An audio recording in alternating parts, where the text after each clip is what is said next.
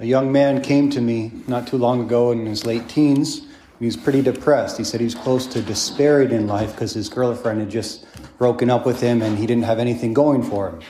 And he asked, you know, what's wrong with me? What's, what's, why, why, is it my, why is it that my whole life is falling apart? And I said, well, you know, could be the fact that you're a loser and you have nothing to offer. That could be the problem. He seemed a lot better after that, you know. I'm always available for counseling if anyone else wants to come, all right? But my point to him was why do you think that you should be everything you are right now? A man in his teens and early 20s is the most undesirable that he'll be in most of his life.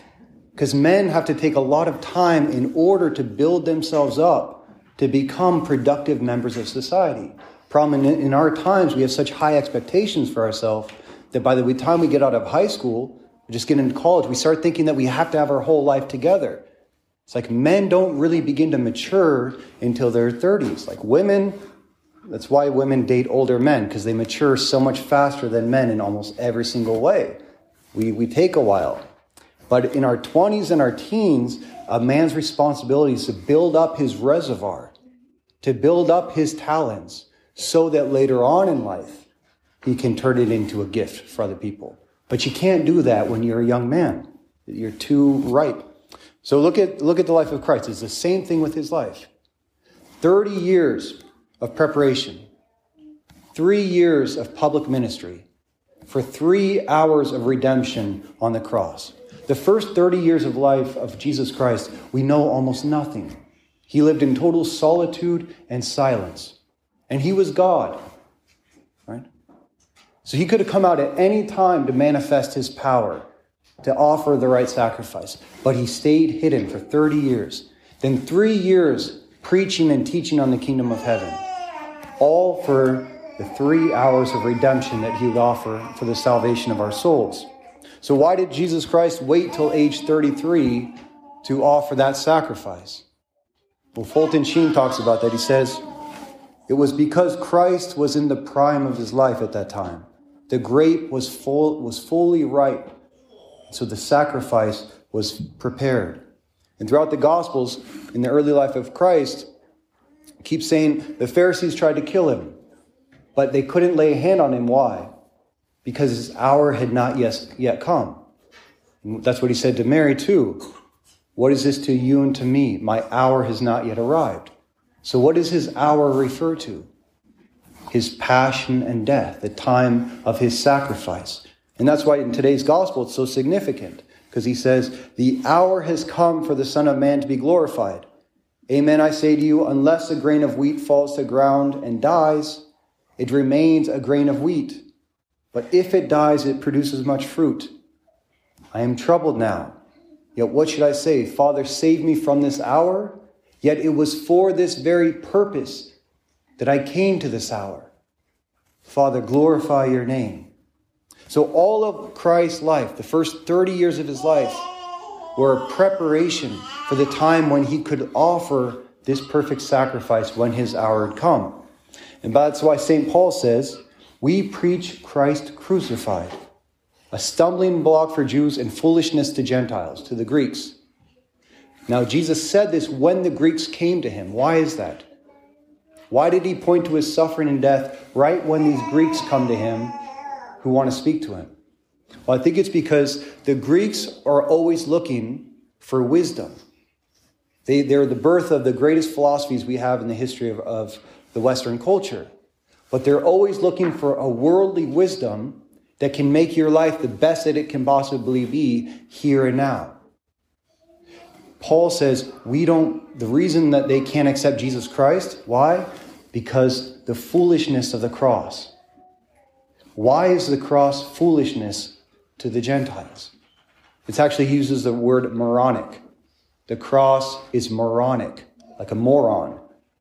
People can't understand it.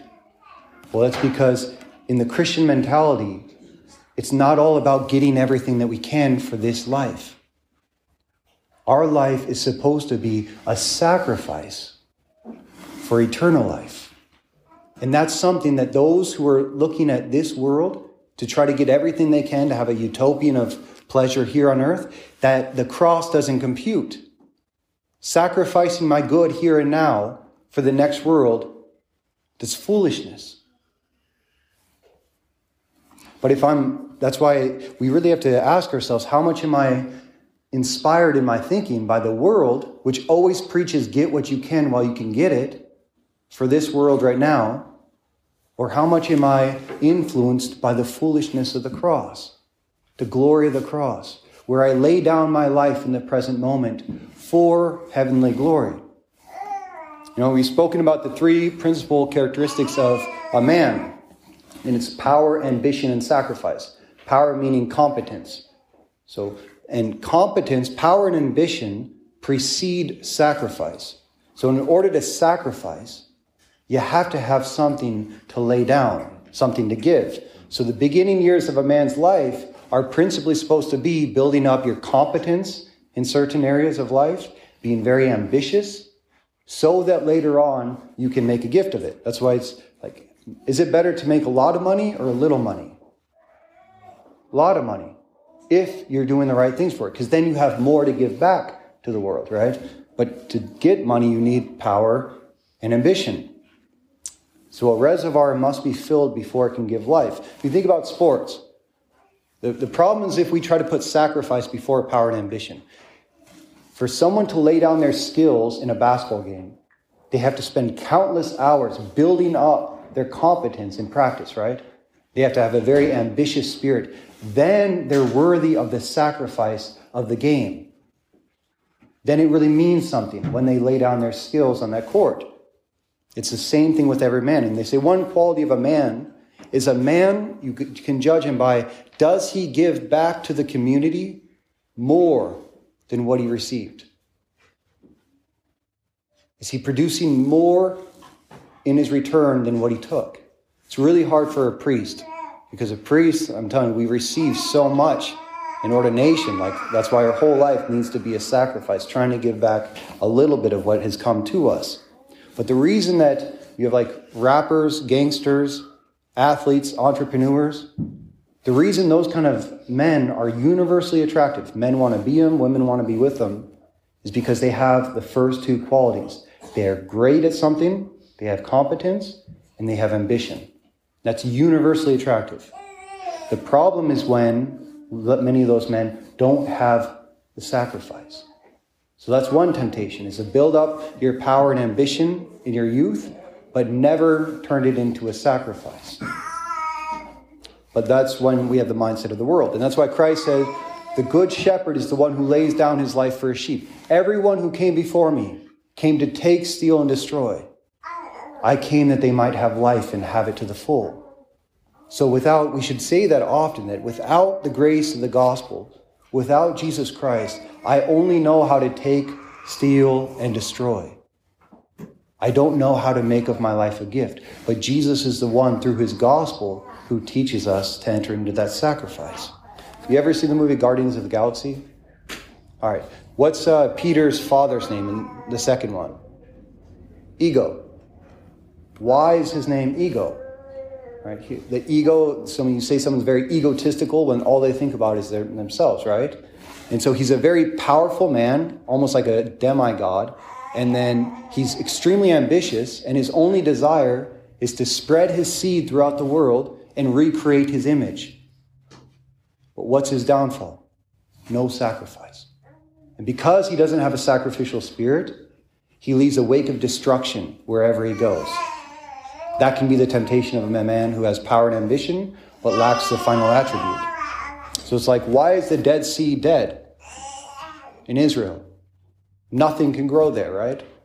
Well, it's because it receives water from the north, from the Jordan River, but there's no outlet. And because there's no outlet, the water starts to evaporate, and only all is left is the, the high density of salt. So nothing can grow. It's the same thing with a human being. If I do not become a gift, if I do not receive and then give away, then nothing can grow in me. Our being atrophies. That's why, you know, when someone's depressed, one of the most important things you can do for them is get them out of the out of the house. Like give them a job or give them someone to take care of. Right? Because human being, we're not complete in ourselves. We can never find fulfillment inside ourselves. It's through making a gift of ourselves, through finding a greater purpose to strive for. That's where we find our fulfillment. And I think it's part of the reason that men are naturally drawn to movies like 300, Braveheart, Saving Private Ryan, the Avengers films. It's like we call those action movies, but for a man, they're usually, they feel like horror films. Right? All the men die, like every time, by the end of it. And yet we watch that and we're inspired by it. Why? Because deep inside we know that that's what we're made for. Like a man is made to sacrifice his life so that those entrusted to him can live. That touches something very deep in us. So, but sadly, most of the time we don't have the epic battle to die for, and we don't get an Academy Award at the end of it. But ours is a humble day, day by day kind of sacrifice.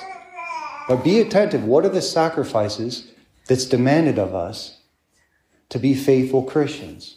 Because it's really important to know the sacrifices of your life, because then you can enter into it intentionally. Right? So a, a young woman, the temptation of young, beautiful women is to use that to get many different men.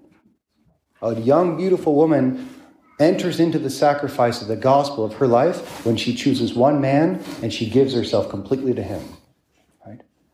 The temptation of a man when he gets successful and later on in life is to leave his family and to go start over again and or just be live the single life. It's easier that way, right? You enter into the sacrifice of the family life. It's like every single day you go to work for your family. That's a sacrifice. You come home, you spend time with the kids. That's a sacrifice. You spend time listening to your wife. That's a sacrifice, right? Some sacrifices take more than others, but and the hardest thing for women, what I talk to them about is I, I, one of them, I was talking to them the other day, and they said the hardest sacrifice for us is like it never ends. There's always more laundry to do. There's always more dishes to do. There's always more meals to make. There's always more kids calling your attention. And no one's standing there applauding you at the end of it. It's just expected. But that's a great sacrifice. And that's a sacrifice that goes to one of the greatest fruits of our faith, which is the family. And that's the sacrifice that the world calls us foolish for doing. That's why when the farther the gospel gets from us, you see the breakdown of family. You see a closing off of life. How many people think it's absolutely absurd that we would be stand against contraceptives and artificial birth control? That's a great sacrifice when a woman remains open to life. And it's foolishness to the world, right? Yet it's the, the saving gospel of our Lord through his cross as St. Paul talks about. The world will never understand say, priestly celibacy, right? You know that priests are getting away from the call of their gospel, the call of their life, when they start talking about married priests. It means that they've forgotten the very meaning of their life, which is a sacrifice. We're not called to have the family life. We're called to live in the sacrifice of Christ, and we get the reward in heaven. But when we lose sight of that, we start looking at how can I get what I want right now on earth? So it's very important that we step back at times and appreciate, number one, appreciate the sacrifices that you do live in your life. What are the ways that you are being faithful to the gospel and standing against the culture that other people don't understand and criticize you for? It's, it's, it's true. But that's where our faith was really built upon the cross of our Lord. And then ask our Lord, are there, are there ways that I'm fleeing from my cross? How can I be more faithful to dying to myself so that others can have life? In the end, every single time we come to Mass, there's a saying, we become what we worship. Christ says, when I'm lifted up from the earth, I will draw everyone to myself. That's what we do at every single Mass. We come to the worship of Christ. We lift up the host in his sacrifice, draw, still drawing the whole world to himself. But when you receive him, when you receive the body and blood of our Lord, ask him to send his Holy Spirit upon you. Give me the grace to take up my cross. Show me what my cross is. Where is the devil tempting me to put it down? Where are the ways of the world, the ways of their thoughts that are getting into my mind? And help me to conform myself to your cross and to your gospel. And if that sounds pretty, that fills you with trepidation at the idea of what that might mean for your life, you're not alone. Christ himself had the same fear as he stood before his cross. So say what he himself said in the moment of temptation. I am troubled now. What should I say? Father, save me from this hour? It was for this very purpose that I came to this hour. Father, glorify your name.